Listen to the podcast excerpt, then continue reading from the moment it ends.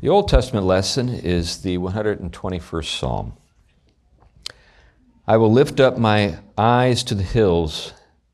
From where does my help come? My help comes from the Lord, who made heaven and earth. He will not let your foot be moved. He who keeps you will not slumber. Behold, he who keeps Israel will neither slumber nor sleep. The Lord is your keeper. The Lord is your shade on your right hand. The sun shall not strike you by day, nor the moon by night.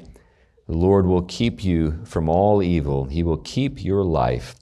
The Lord will keep your going out and your coming in from this time forth and forevermore. The word of the Lord. Heavenly Father, I pray that the words of my mouth and the meditations of my heart will be acceptable to you, for you are our rock and our redeemer. Amen. Please be seated. This uh, particular psalm, I think, is a familiar one to many people. Not quite uh, at uh, Psalm 23, uh, 24 uh, in terms of level of uh, familiarity, but the, the, the, language of it, I think, is something that people are familiar with. And it begins with that line I will lift up my eyes to the hills. From where does my help come? I will lift up my eyes to the hills. Now, this uh, psalm is a psalm of ascent. Uh, it's one of a number of psalms uh, of ascent that we find here at this part of the Psalter. Uh, psalms 120 through 134 are considered psalms of ascent, and they're intended to be sung uh, while pilgrims are on their way to, to Jerusalem.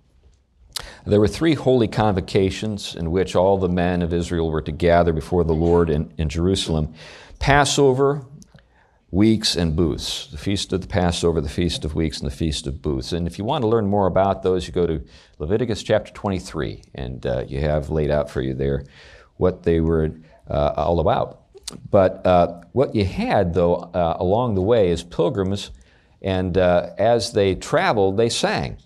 And they were literally going up, going up to Jerusalem. Jerusalem is located on a, a mountain, not a terribly high mountain by the standards of the, you know, Cascade Mountains or the Rocky Mountains or even the Appalachians, Appalachian Mountains, but it's up. It's literally up. They're ascending uh, up to Jerusalem. And if you follow the kind of the logic of this throughout uh, the Old Testament in particular, uh, but also in the New, there is a, an allusion to going up to Jerusalem even if you were actually going down. There's a sense in which what's being uh, addressed is something more than just a physical reality. Now, there is a physical reality, as I noted. They're actually practically going up to Jerusalem, and cities often were built on mountains because that made them easier to defend. So it's not an uncommon thing to see throughout the ancient Near East and walled cities to see them on tops of hills and mountains.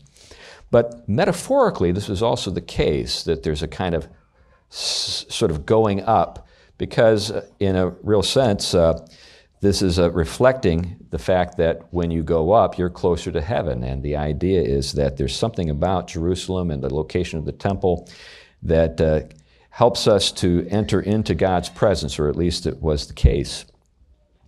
Now, as we think about this, and we think about our, our own lives as Christians, how does this apply to you and me? I mean, we don't go to Jerusalem three times a year. We don't travel by, you know, the roads that they traveled, and we don't have camels and donkeys accompanying us, and we're not singing as we go like they did. In what sense does it make sense for us to use this to think about our own lives? Well, I think in a real way we are on ascent. We are ascending uh, to the New Jerusalem. As Christians, we're looking forward to that city with foundations that have been laid by God, whose designer and builder is God. We, we see that that's uh, you know, what Abraham had in mind. If you look at Hebrews chapter 11, verse 10, you know, we have the sort of the, you know, the, the heroes of the faith listed for us in Hebrews chapter 11, and we're told that Abraham was uh, on a quest, on a journey to a city that had those characteristics foundations that could not be shaken, a design uh, developed by God and built by God Himself. That's what He longed for. That's what He was on uh, a pilgrimage to, to uh, uh arrive at. But as Christians, uh, we're also given an upward call. You remember uh, when Paul is talking about the nature of his own life and, and his own faith, he refers to in Philippians chapter uh, 14 this upward call that he had in Christ Jesus. Let me, let me give you the, uh, the exact way he puts it. He says, uh, I press on toward the goal for the prize of the upward call in Christ Jesus. We're on ascent, in other words, to the New Jerusalem to be in the presence of our King, the Lord Jesus Christ. Now, there are hazards along the way. There were hazards uh, in antiquity. You know, there were bandits, there were wild animals, there was the prospect of injury along the way. Um, of course, at that time, you didn't have ambulances or the state police to rely on for protection or for help if you found yourself in, uh, in trouble. And uh, they needed help from the Lord in order to make it. They didn't take it for granted that this was going to be an easy trek. In fact, if you think about it, if you were an enemy of Israel and you wanted to cause some trouble, you knew that there would be a lot of Israelites on the road three times a year. And you could lie in wait for them and harass them and even harm them and, and uh, rob them. So the pilgrims, these pilgrims on pilgrimage on their way to the holy convocations, they longed for God to protect them. And uh, we have hazards on our way too, and we need the Lord to protect us. Of course, the hazards that we face can be physical in character. It's not as though we never face challenging and uh, frightening uh, conditions. I've been in a number of situations that I have been glad that the Lord has provided uh, actual physical protection for me. I was mugged at Machete Point one time in a dark alley in Boston. I was in a large gang fight that made it to the front page of the Boston Globe in the early 1990s. A number of people got stabbed. The entire you know, expanse Blue Hill Avenue was cut off because the fight spilled into the street. I'm here today with you, well and unharmed by any of those things occurred. And I can go through the course of my life and identify many other times where the Lord has protected me physically. Uh, but there's a greater hazard that we face that perhaps uh, you know we don't think much about, and those are the hazards that are spiritual in character. And you don't need to be in a you know skating rink in Boston, uh, surrounded by a couple of gangs who are on the warpath for each other, to be, you know, in a hazardous situation. You can be right in front of your computer.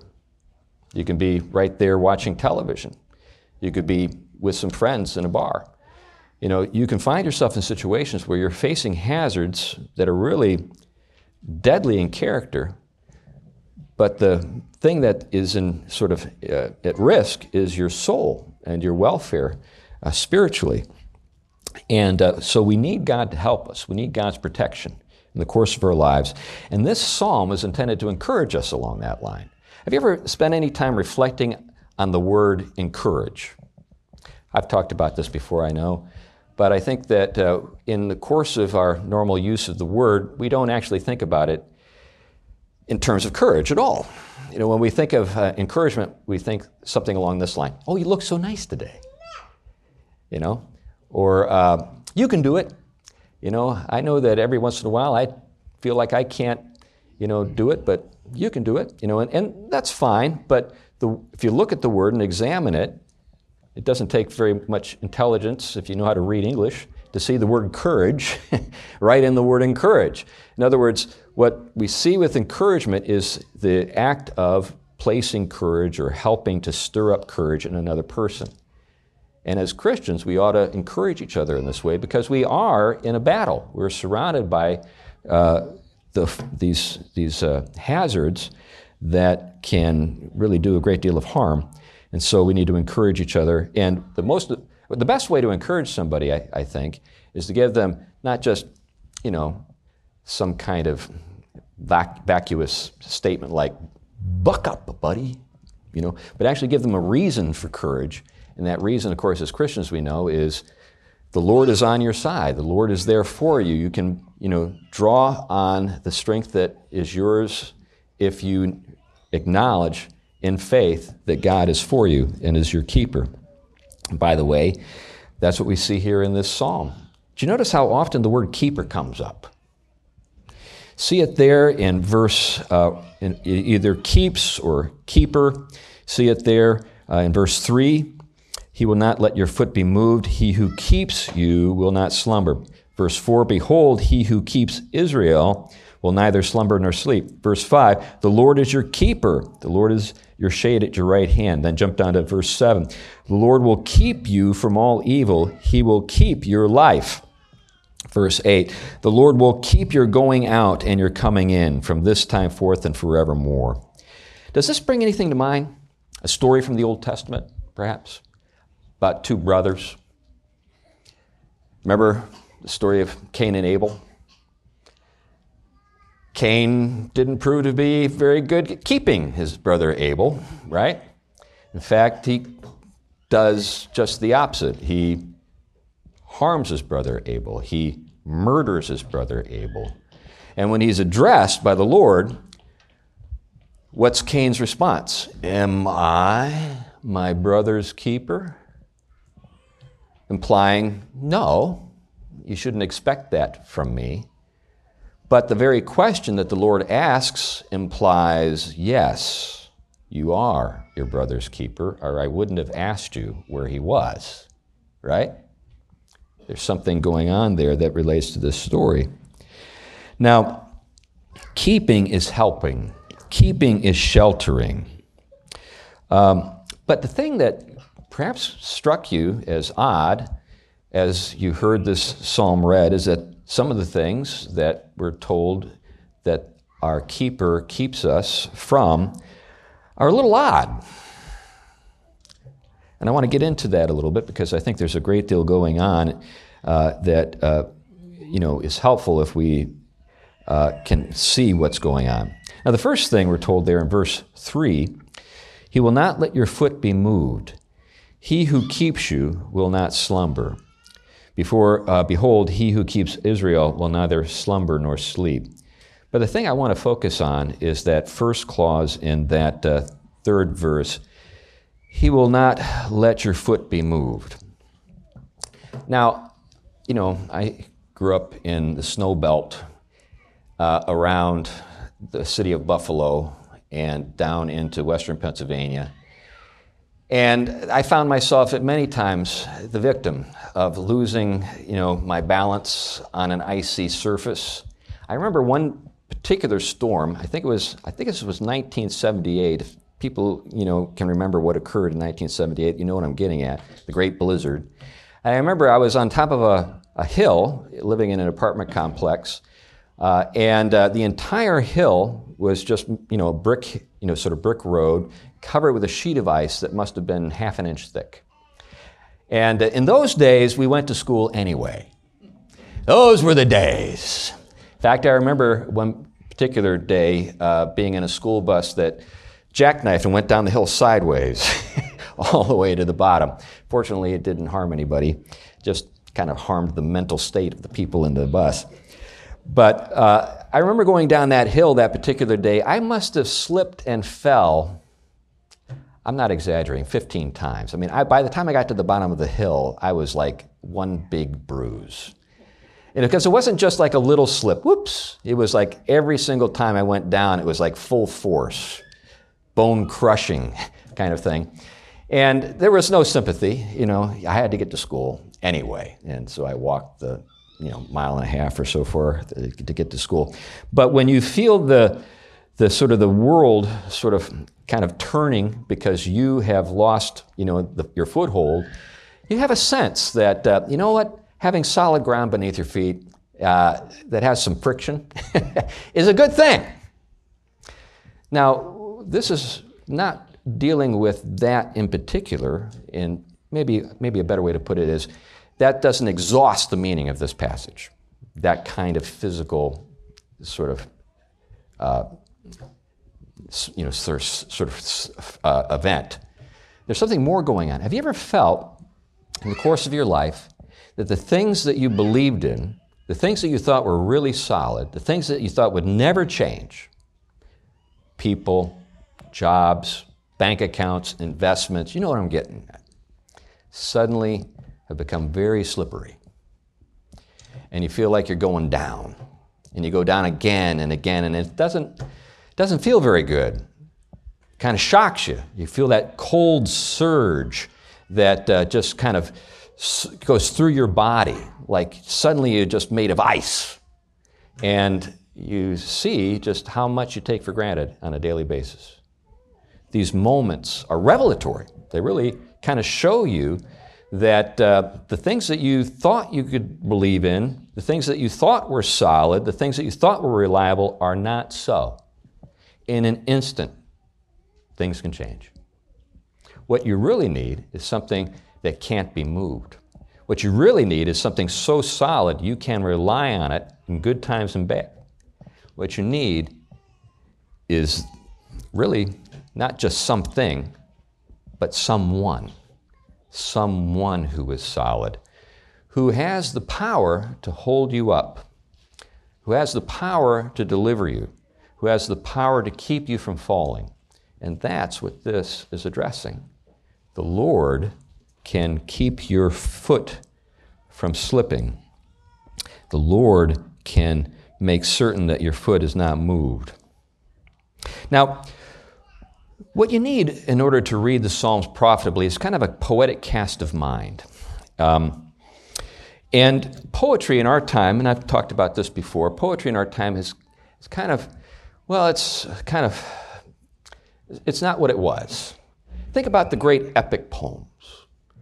You know, you know, Paradise Lost, or you know, Inferno by Dante, or, you know, um, the Aeneid by Virgil, or the Odyssey by Homer. Why is it that these guys just couldn't write it straight? Why did they have to resort to poetry? Epic poetry. What is it about, you know, epics that call for a poetic mode of expression? In our day, we don't really see a connection between words and reality the way that people in earlier times did. We think that words are just artificial, arbitrary conventions that are agreed on by a particular society, and they're all up for grabs. And that's why we live in a world where people don't know what it means, or is means, or woman means, or man means. You get what I'm getting at? Because they think it's all just arbitrary. It's all just a matter of you know, social convention. But in the past, when it comes to scripture, for example, or even in other cultures, there was a conviction that words were, in some sense, tied to reality in such a way that they could sort of transport you and help you understand things that were not just, you know, quotidian in character, but just actually spiritual and eternal in character. In other words, we live in a vast analogy. The analogy that we live in is creation, and creation speaks. It constantly is speaking to us. One of the things I think that characterizes the modern world is deafness. We don't want to hear what it has to say, so we'd rather not listen. And we claim that it's not saying anything at all, when in fact it's saying things all the time. We just don't like what's being said. So we live in an analog, and that's why people failed, I think, to draw from the Psalms as much as they could draw spiritually. Here's another confession. When I was a young preacher boy, all I wanted to do was read the Apostle Paul. I just loved abstractions and syllogisms and the logic and the abstract, you know, all that stuff. I wanted, I wanted I wanted, uh, you know, systematic theology. And when it came to poetry, psalms, who had time for that? You know, I thought, I want the, I want the meat of the word. I don't need that kind of stuff. But as I've grown older, I spend more and more time in the Psalms. I spend more and more time in those parts of the scriptures that as a young man I didn't appreciate. Because as I've grown in my understanding of the way God works and the way the world is that He made, I've come to see that words are, that uh, have the character that we see in the Psalms can communicate things to us that are really, really helpful and really, really needful and really reach us in ways that, well, um, sometimes abstractions and, you know, rarefied uh, and consistent systematic theologies can't. Now, one of the things that we see in this psalm is that when we look up, we don't only see a helper who can keep us in times of need. We have threats that uh, shine down on us from above. Now, initially, you might have wondered, and I know I wondered for the longest time, why should I be afraid of the sun and moon? Do you notice that in this passage that uh, these are things that we ought to be concerned about? Look there at verse 5 or verse 6, I'm sorry. The sun shall not strike you by day, nor the moon by night. I kind of like a sunny day. You know, and when I look up in the night sky and I see a full moon, you know, there's something about that that just is catching, you know. But here we're told that these are uh, things that uh, should concern us. So let's think about it biblically. What we have with the sun and moon is sources of light and markers of time. Sources of light and markers of time. We see that in Genesis chapter 1, verses 14 and 15. They're set in the sky in order to give us light and to help us mark the time. Now, thing to keep in mind too is that uh, when you find yourself in a desert environment, the sun has a whole different character than it does in the Pacific Northwest. In the Pacific Northwest, we go for months longing to see the sun. Boy, it would be nice to see that sun again. I hear there's an object in the sky, a big, round, shining thing. I don't know if I believe in it anymore. But when you find yourself in, say, Texas or Arizona, and it's just unrelenting, and even uh, makes you feel oppressed to be in the sun, there's a kind of weight to it when you don't have relief. Uh, you have a different way of thinking about this. And when we think about the light, often in Scripture, uh, we're told that the light uh, is something that speaks to us and is an analog to truth. Have you noticed that? Let me take you to a passage where this becomes really evident. This is 1 John chapter 1, beginning at verse 5. And there's some psychology that's at work uh, in the course of this passage. And by the way, psychology literally means study of the soul. This is the message we have heard from him and proclaimed to you that God is light, and in him there is no darkness at all. If we say we have fellowship with him while we walk in darkness, we lie, do not practice the truth. So you see, light, truth, darkness, lie. But if we walk in the light as he is in the light, we have fellowship with one another, and the blood of Jesus, his Son, cleanses us from all sin. If we say we have no sin, we deceive ourselves. In other words, we lie to ourselves, and the truth is not in us. But if we confess our sins, then he is, uh, he is faithful and just to forgive us our sins and to cleanse us from all unrighteousness. Now, here's the paradox why do people stay in the dark? Because they're afraid of what? Having their sins exposed. That's why they stay in the dark. But if you stay in the dark, the sins remain. The only way that they're removed is by stepping into the light.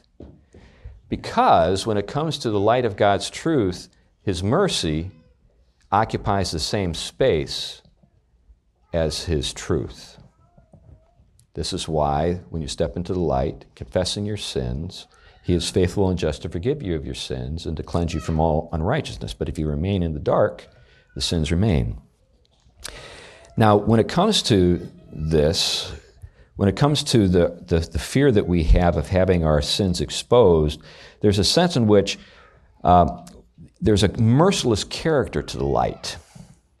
We're afraid that there is no mercy to be found in it. We see, though, that in Christ there is both truth and mercy. But when we're left to ourselves and we're afraid of having our sins exposed, it's as though we find ourselves in the desert. exposed to this merciless and just unrelenting light. Another thing to consider is time. The moon, the sun help us to mark the days and their passings. And uh, there is a real sense in which time marches on mercilessly. We're on, you could say, a kind of conveyor belt. I don't know if you've ever thought about it this way. I'd like to get off the conveyor belt, but the only way to get off the conveyor belt is to die. But what is at the end of that conveyor belt is that, just that thing. Each of us, the Lord tarries, are being carried to the days of our death. And we all know this at a very visceral, deep level. And so the sun and the moon, sources of light and markers of time, but what they help us to understand is the passing of time. And we are in the wilderness, exposed, east of Eden.